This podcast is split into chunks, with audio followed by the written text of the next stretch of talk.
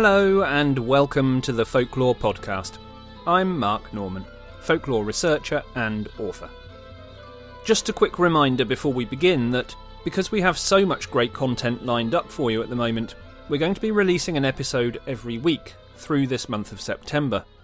So make sure you keep an eye on our social media to see what comes out next.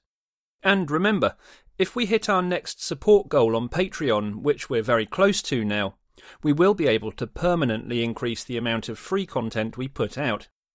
Head on over to www.patreon.com slash the folklore podcast to help us get there and access a whole back catalogue of extra content exclusive to supporters too. If you are a Patreon supporter, remember that you get discounts on every folklore podcast lecture as well. These are in depth one hour visual presentations via Zoom with expert speakers, followed by a Q&A session. And they're only £5, even before the discount. The next lecture is on Saturday, the 19th of September, where Icy Sedgwick of the Fabulous Folklore podcast will be discussing spiritualism and the Victorian desire to talk to the dead. You can get more details and book a place at bit.ly slash TFP lectures. We are also co curating a massive online event called Rural Gothic at the end of September. I'll give you more details on that at the end of this episode. In the meantime, we continue with part two of our big recording session with our other folklore and mythology themed podcast friends. In the last episode, you heard everyone's stories that they believed would win a vote on the best folklore story of the night. Here is our discussion and the final voting. Enjoy the episode. Everybody, you may now unmute yourselves. Would anybody like to come straight in and either um, change their opinion from their own story to somebody else's or defend what they had to say against anybody else's comments? Who wants to start the ball rolling? Well, I just want to say I didn't think that anyone could pop swampy folk horror. And then we get 16 year olds drinking beer out of skulls. And I think, how can you top that? And then uh, Patricia, Patricia Wilnacker, she comes along and um, she just wipes it all off the table and wins. I love it. Lock up your sons. Uh, Can I just clarify, just for legal reasons, the slaughtering that you referred to there, that didn't happen. He's fine. She didn't even hit him, according to her account of the story. So. I believe her. I believe her. Yeah. But she, but she would say that, wouldn't she? It's a mysterious mean- world. I like Spring Heel Jack a lot, but I can't help but feel he's a, just a gritty reboot of the London Monster, who did exactly the same stuff but without the jumping a hundred years earlier in London. That's my challenge to Icy. Mi- Mind you, I- I mind see- you, he wasn't. He didn't uh, vomit blue flames. He just vomited flames. So you know, And was he a demented gummy bear? Because that was the best bit for me. He, he, he- well, he he uh, he. I, I, it's. I mean, uh, let's be fair. These guys are just entertaining sex attackers. He had um, he had knives attached to his knees that he used to poke women in the bottom. That was what the London Monster did. yeah, but don't we all do that? oh, did I say that out loud?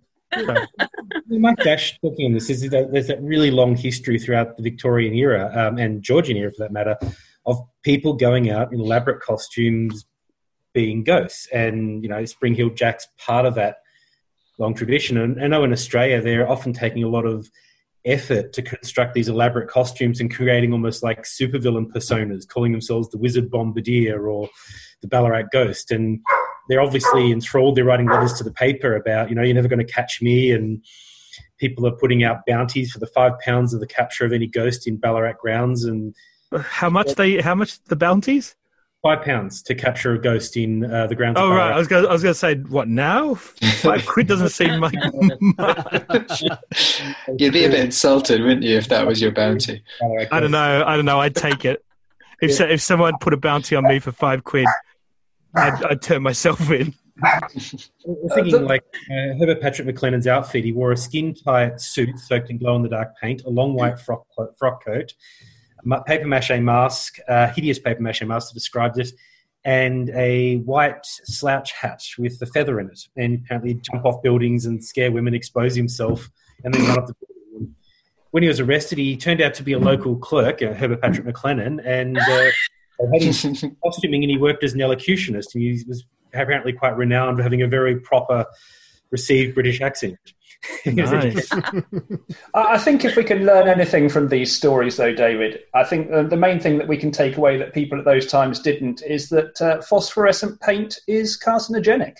I was going to say, what were they using? Radiant or something like that? They probably were all just mad.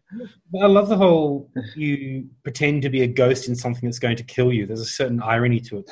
I'd love to hear you to have to hurry the process along somehow.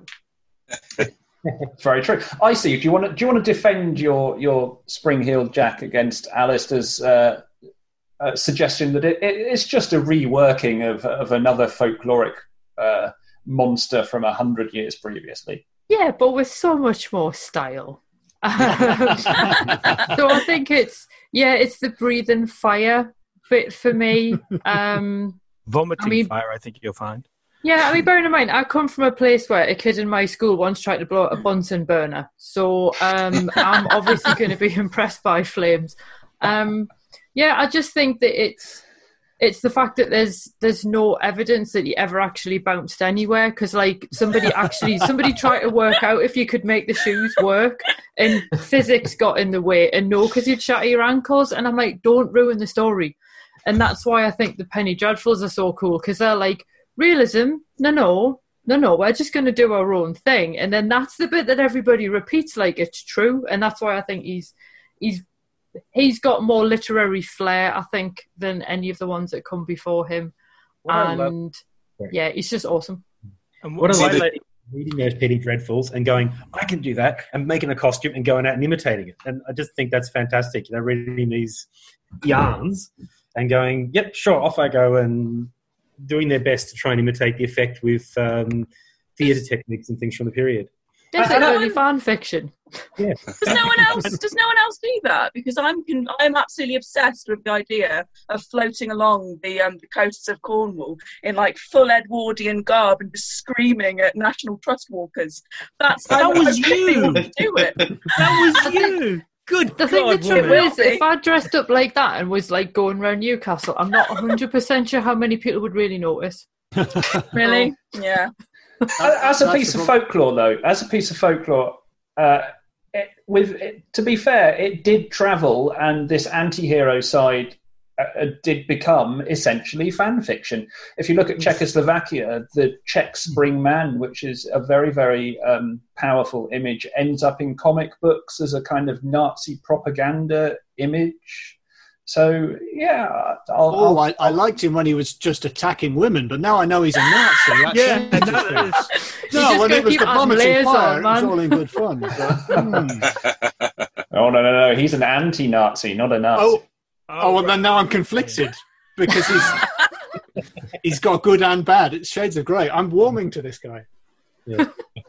he's multifaceted. I mean, that's what you want in a in a Mm. character, in a human, in a you know superhero. Surely it think he's all can't. three. Surely it can't be as simple as this, though, can it? Surely we can't just all go. Okay, I see. We can. You win. Anybody want to defend themselves against spring-heeled Jack? I was just going to throw in one of my favourite Spring-Heeled Jack imitators is this lady I came across in Ballarat, and she's going out at night impersonating being a man. And when everyone, the way papers described it is when everyone was convinced that she's a man, she'd suddenly reveal herself to be a woman.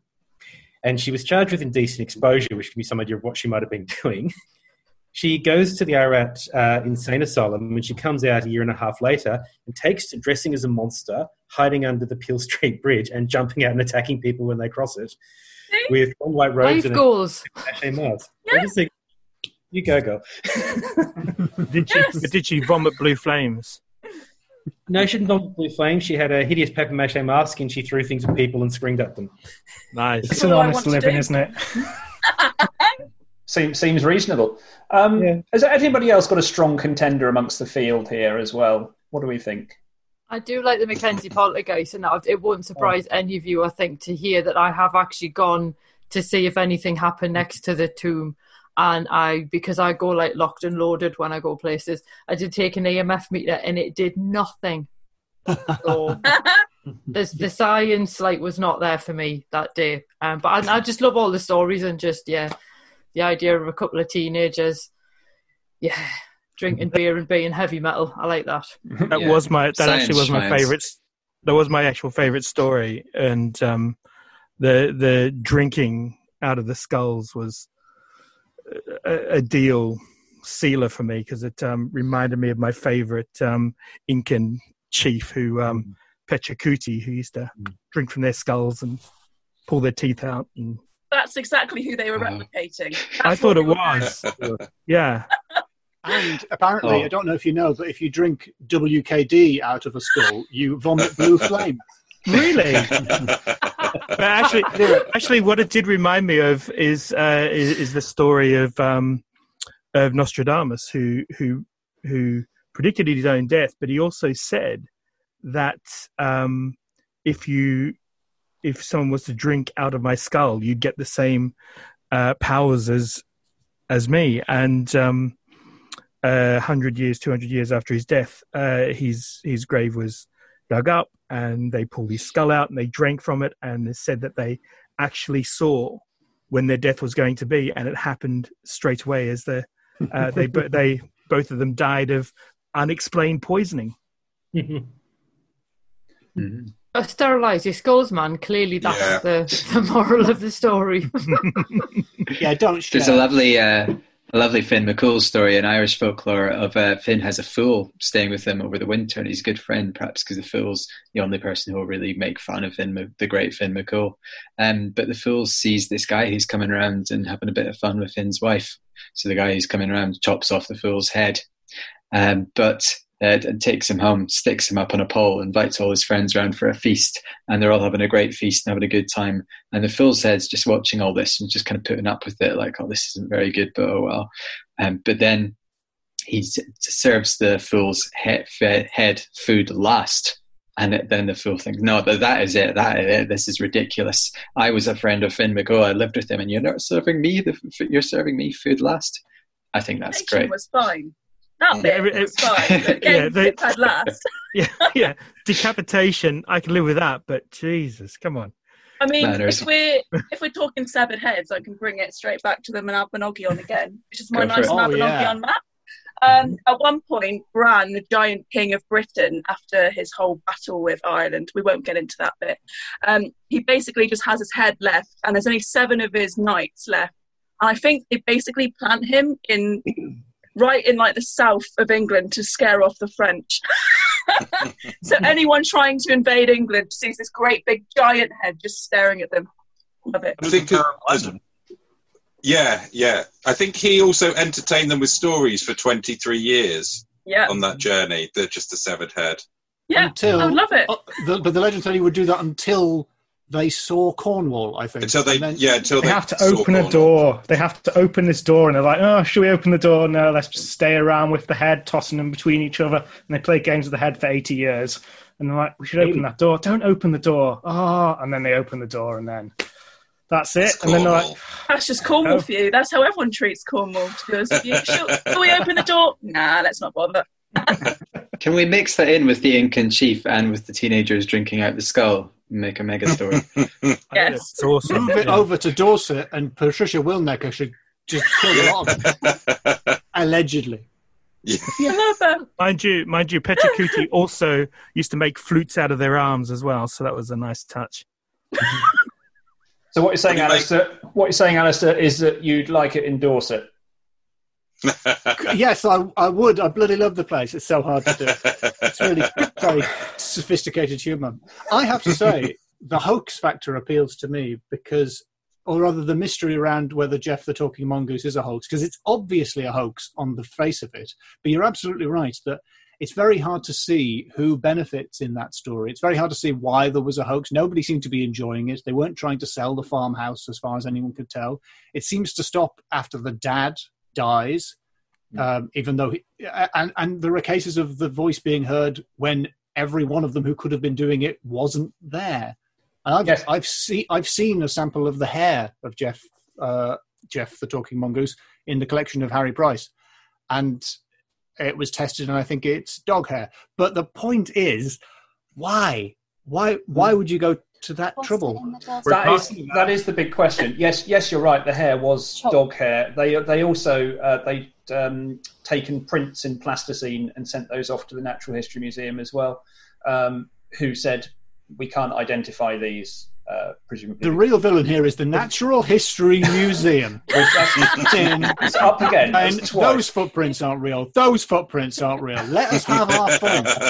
well, I did. I did read one of the reason. wh- One of the theories is that uh, she did it for retweets. So. but but you're absolutely right, I think she did Alistair. it for extra That, chocolate um, biscuits. yeah, She put a thing in her room with chocolate biscuits. She was like, "Hey, it's a mongoose. Take the chocolate biscuits." to be fair, my, my kids do anything for chocolate biscuits. So You're absolutely right, though, Alistair. Uh, that there was nothing to gain from it, and in fact, they sold the farmhouse uh, when James Irving died, um, and they had to sell it at a loss because of its reputation for being haunted. So there was no gain to be had there at all. I You don't haven't think. mentioned it. Oh, sorry. Go on. Go on, I don't. I don't think that we should discredit tiny little toads in velvet jackets and vampires frightened of rice, though. I still feel mm-hmm. like those are Yeah. good. Those are good contenders. I feel like that's good life advice though. Like we now know like what to do if we come across like Will o' the Wisp or something. And I Yeah. feel like a lot safer now. And that's not even me being sarcastic. It's like genuinely good like life tips that I never learned at school. And the Yeah. utility of Always carry around a pocket full of rice, and you're fine. But Holly, do we know why the players want to count rice? And secondly, is that the inspiration for the count from Sesame Street? Yes. I'd love that. I thought that was just a pun on count, but yeah, it seems There's it is many actually based on folklore. It loves to count. I think somebody has genuinely asked that question of um, Sesame Street before, and and the Will creator. you have the count on the folklore podcast? I can give it a go. I've got to, I've got to get my Bagpuss interview out the way first, though. I, until my Bagpuss interview's done, I can't think about the count. Uh, so it's one, one, one children's TV classic at a time. Two children's TV classics. In, in terms of in terms of folklore, though, what do we feel about the tale of many-coloured Sam? That's Ah, that's nuts. That I love it.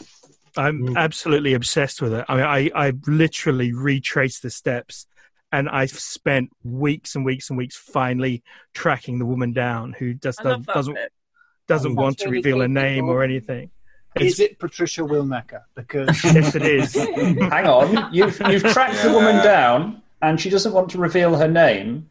No, She's not the host of the Fairy Folk podcast. Uh, it's all becoming clear. But yeah, she so she has agreed for me to go talk to her in two weeks' time.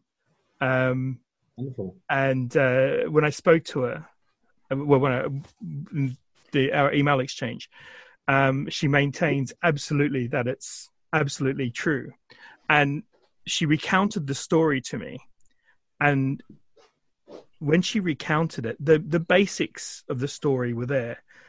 The thing that kind of made me think uh, something really weird did happen was the fact that um, the the salient points were were the same, but she freely admitted she couldn't remember everything, just some things that were not traumatic but really stand out things. And I because I've got the transcript of the of, of the original story, you know, when when it was reported, and um, I felt like if it was something that she'd made made up, she would kind of remember everything that she said, or she'd have you know those bits of reference. It, it just felt to me really something legitimate happened, um, and I'm really obsessed with it. That and as as Holly knows, I'm kind of obsessed with with a, an Isle of Wight folklorist, um, Abraham Elder, who doesn't seem to exist at all, um, but has but has had this book out. So there's these two things that I'm really obsessed with at the moment, and I and I thinking about them night and day. Okay, I feel that we're going to have to move this on because we've passed the uh, 90 minute mark, and with the best will in the world, we're never going to get this down to 20 for Icy's podcast if she puts it out in one episode. Um, before we move to voting, does anybody want to throw in one last comment to support or, or say anything about anything else that we've heard? And I just say that my people living in the strange swampland with all the terrors outside, huddling in their homes, it just feels very 2020. And I, I feel for that reason, at least, it should be for consideration. I did, did actually think you were, you were speaking about the last few months. yeah. see, see, works perfectly. It's a If we're fair talking- comment. if we're talking topical, then uh, I have to support my, my colleague James. Uh, his story about a, a man who is just clear, has clearly lied because he was late home to see his new wife, time and time again, but has just had to double down and live the lie. Just just plough on ahead, doing what he knows is the wrong thing, but See, too proud to admit it. that could that could be one of two people. Okay, let's let's not take that one any further. Uh, let, we we will move to voting. Okay, I'm going to come round all of you in turn, and uh, I'm going to ask you to uh, say which of the stories that we've heard this evening you would like to uh, nominate as your favourite.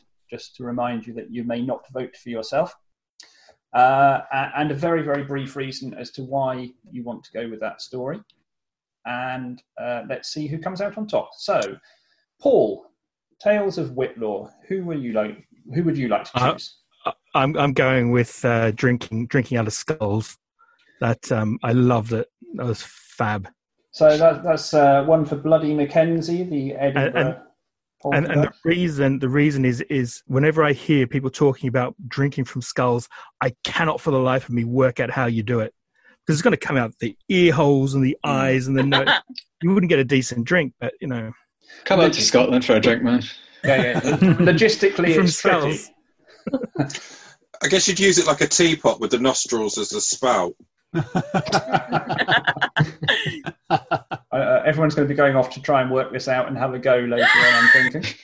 I've I've already ordered my um I- I've already ordered a human skull from eBay, so I'm Well, trying Al's that. got one can get 'em behind. free, man. Al's got one behind him there that he can use. I think. I'm drinking out of it. Friend actually. Can't refrigerate it either, so it's kind of a lost cause. I have a friend who's actually got one made to drink out of, and they've basically you take off the top of the head, and then there's this sort of hollow brain cavity in there, and that's being was sealed with clay, and so you could drink out of that. Um, but it's an actual human skull. It's uh, dating back to the 1920s, and it, yeah, you take off the top and you drink from the brain cavity um, with a sort of a clay sealed um, area to drink from. You want to get someone who's actually taken care to seal it with wax. Uh, and then maybe even a like kind of a scented wax to add another dimension. Uh, for, again, for legal reasons, I should just say on behalf of anybody, if you're going to try drinking from a human skull at home, do sanitize first, as we said earlier. Hygiene don't is do it. everything. Happy birthday twice. Okay, Rick from Law and Legend. Who would you like to vote for? Um, I'm going to vote for uh, Will of a Wisp through a Pin's Head. That's my favourite piece of folklore this, this evening. Excellent. Holly. So, I've got like five favourites. I think I'm going to go for Spring-Heeled Jack just because I really like his style. Fair enough. There's no better reason than that. Uh, okay, Graham. Tales of the British Isles. Who gets Okay, your vote? I'm going to go for the parrot King Arthur. Really, I absolutely love that one, and I just see him dressed up as a parrot in a kind of LGBTQ plus icon, really, and I love it. I think it's wonderful. It obviously speaks for itself because I didn't actually speak at all in defence of it. It does. It, it absolutely holds up. King Arthur dressed as a parrot. I mean, I know you didn't say that bit, but yeah, perfect image in my head, and I love it. Awesome. David, who would you like to vote for? So I was um, really interested in the whole, both the parrot story and the Mabinogion story, because there's so many layers and layers of symbolism there, and we only have fragments of what it actually meant to the people at the time who wrote it and why they wrote it and what it meant to them, and always found that you know, deeply fascinating. But in terms of what I'm going to vote for, I'm going to vote for Spring-Heeled Jack because it's perm, it's global. It has lasted centuries. I bought at the local comic book store, you know, a current comic made about Spring-Heeled Jack. It's still generating And of course, you have the clown, scary clown panics that are imitation of that same hoaxing process. You know, it's so pervasive. I think just for that reason, I'm going to vote Spring-Heeled Jack. Very good. I see. Uh, you cannot vote for Spring-Heeled Jack. So who are you going to vote for? I do love Nessie. I'm not going to lie. I've got a lot of love for Nessie, but I think I'm going to have to go for Bloody Mackenzie because he's the most heavy metal of all of them. um, and like you know, normally I'm a lot more goth than this. Like this is me wearing colour. Um, so I'm going to have to go for him. Fair enough. James, who would you like to choose? Um, I uh, I do like the parrot a lot. I did, li- um, but and oh, Sam of Many Colors. That story, I that could even be. I don't know if that's part of a Spring-Heeled Jack Scary Clown crossover, but I think it's the cars. It's got to be the cars and every single mythical beast that, that you can have, and just also a, a, a severed hand that pulls off people's hands. Yeah. Why would you do that? It's a self-replenishing severed hand system, James. Yeah, it's got like a, a, sp- a colony of spectral hands. Yeah. You don't want to be one hand alone, do you? You want to want to get together, get your Well, you're at least in a pair, I suppose. Yeah. Then you can wear gloves. Daniel. I've got to go for the Mabinogion. Uh, I love it, old favorite. I've gone and wandered the paths of that story, and it's the whole thing of can, can you just show me exactly how you can be killed? You would think it's standing on the goat here. It's just great. love it. Perfect. Alistair, who gets your vote? Uh, likewise, I'm going to go with the Mabinogion or Ma- Mabinogi um, because it's like a 20 hour long Monty Python film. Yeah. Everybody's name is insane. oh, sorry, Welsh. And it's very entertaining. Al, uh, what appeals to Bone and Sickle? Well, I can't vote for anything Welsh because I can't pronounce it.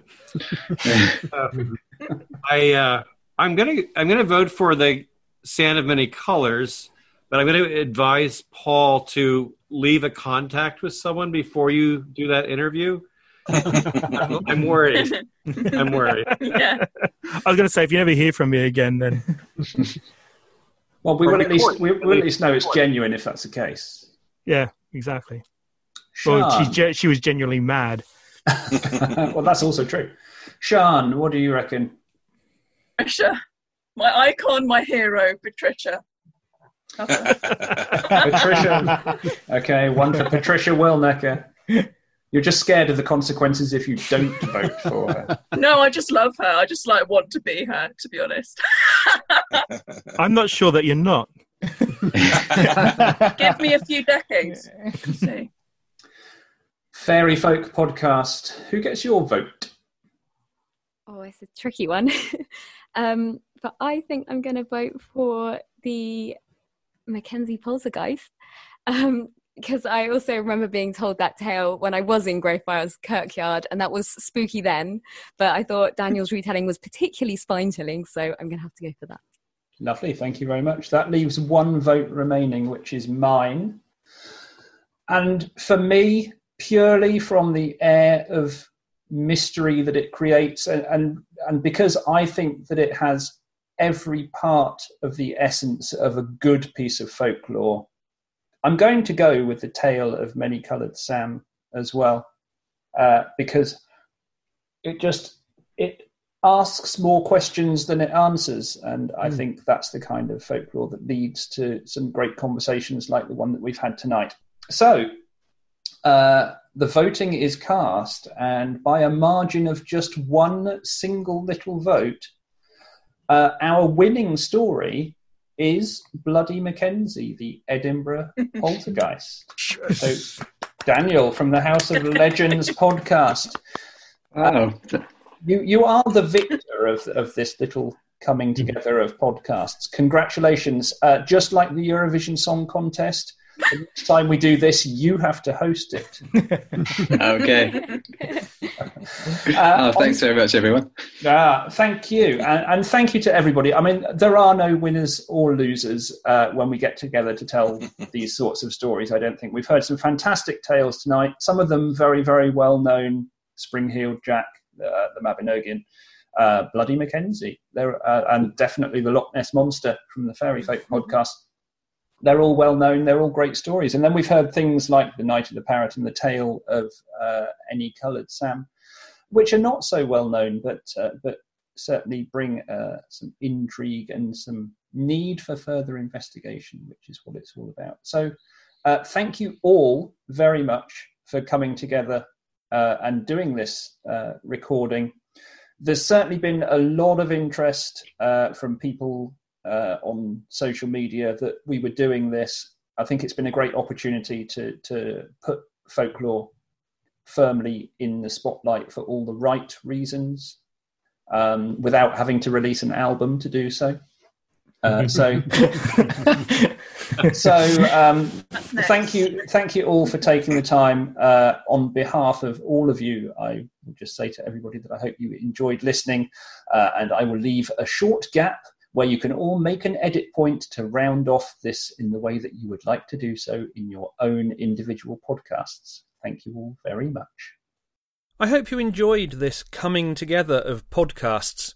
It took a lot of organising, but it was great fun to record, and we do hope to do another sometime in the future. Going to wrap this episode up with some music again in a moment, because we haven't done that for a while. In the meantime, I told you earlier about a big event called Rural Gothic, which is coming up at the end of September. This takes place over the weekend of September the 28th and 29th, and features 10 presentations over two days via Zoom. A ticket is just £10, and that gets you access to absolutely everything. We have Rich Blackett discussing werewolves, Al Ridenour from Bone and Sickle podcast discussing foreign language folk horror films, Dr. Romany Reagan on rituals and folklore in cemeteries, Hermetic Arts with a brand new film presentation, and a whole load more. Follow our Facebook or Twitter and you'll find all the details.